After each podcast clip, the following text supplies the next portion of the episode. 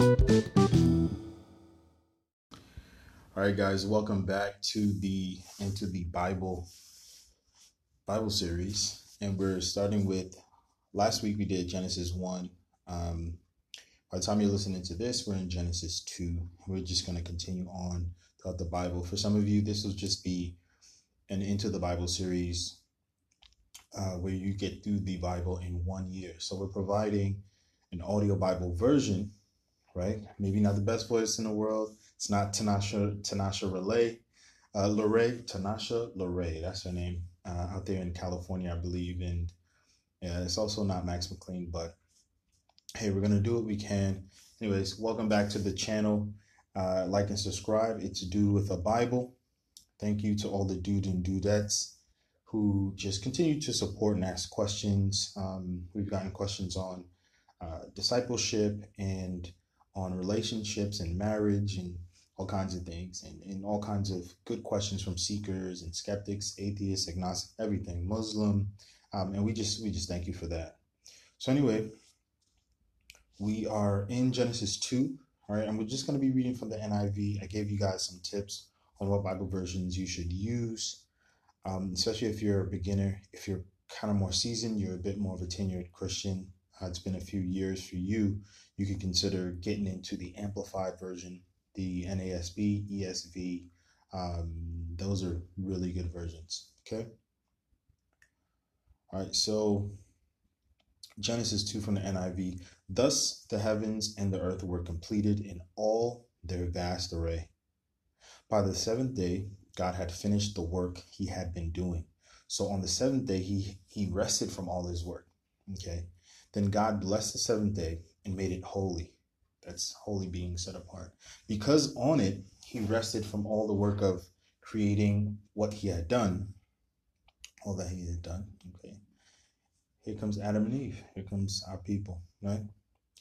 This is the account of the heavens and the earth when they were created, when the Lord God made the earth and the heavens. Now, no shrub had yet appeared on the earth, and no plant had yet sprung up, for the Lord God had not sent rain on the earth, and there was no one to work the ground. But streams came up from the earth and watered the whole surface of the ground.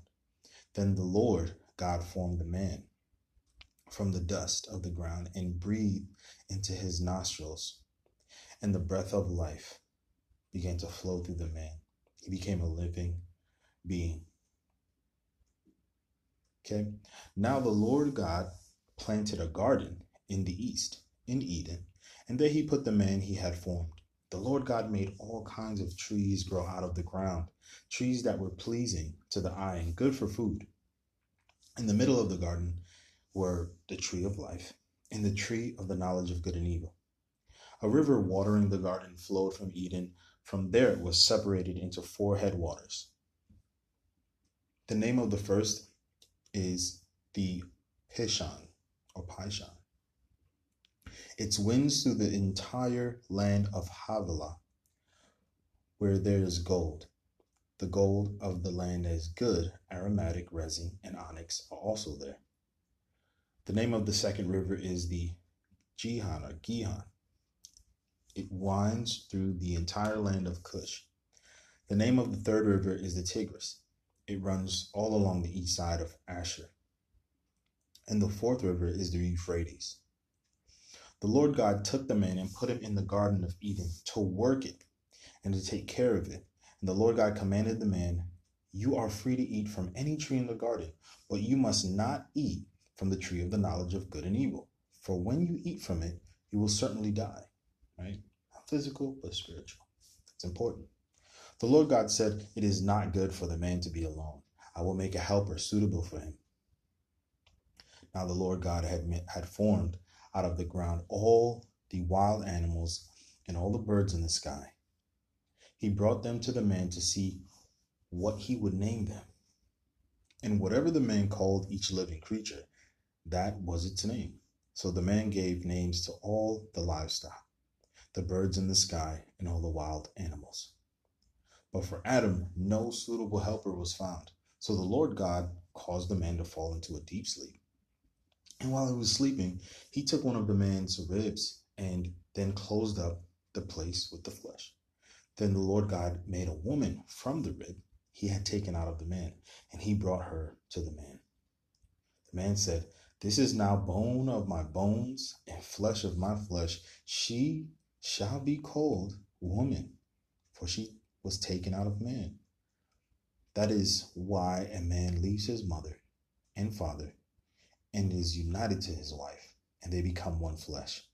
Adam and his wife were both naked, and they felt no shame. All right, guys, I just read that off of the website, BibleGateway.com. Uh, I just want to shout out BibleGateway.com. They've helped me along my Christian walk for the last decade, 10 years. Okay.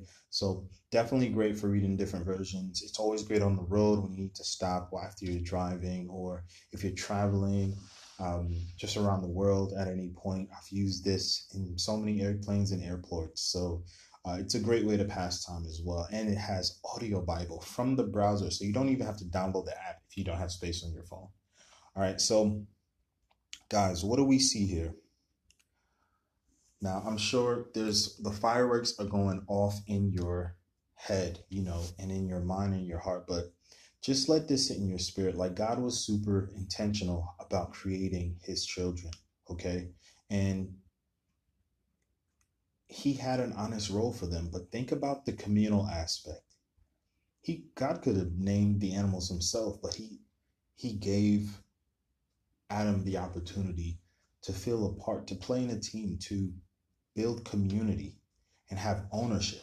Okay, ownership is big in the kingdom, in the in the kingdom, and when I say kingdom in uh, Christianity, okay, the principle of it is to take care of the role uh, in which you've been purposed. So if you've been called to do A, you do A, B, B, C, C. Okay, so God is all about doing his roles, even when he can do it himself.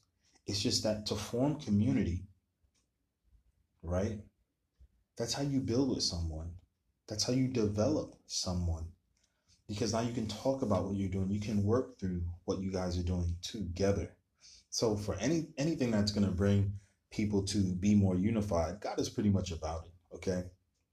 So much so that he creates what seems like a better version, especially to many of us, right? He creates a woman in chapter 2 of Genesis, right?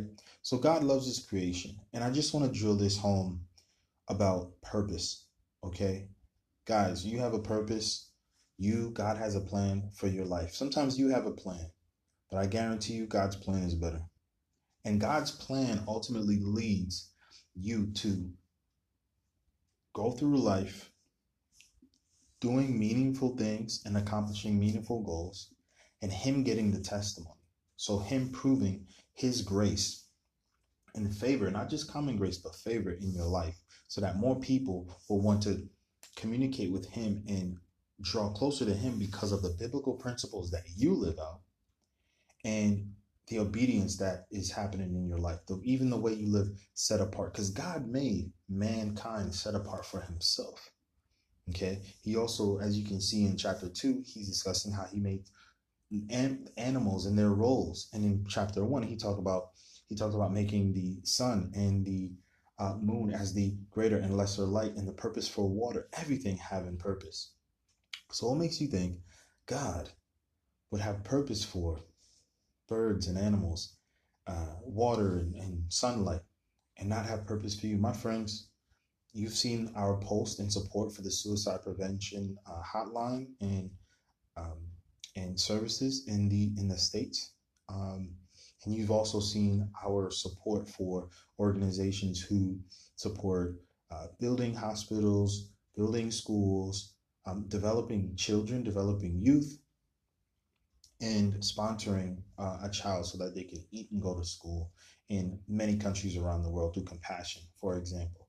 Okay, and thank you so much uh, to the Compassion International folks for reaching out uh, to me and just thanking me for uh, the support. Hey, we're all in this together. Love you guys. Okay. And yeah, just know, guys, that you have purpose. All right. These children that we support, purpose. The children in your community have purpose.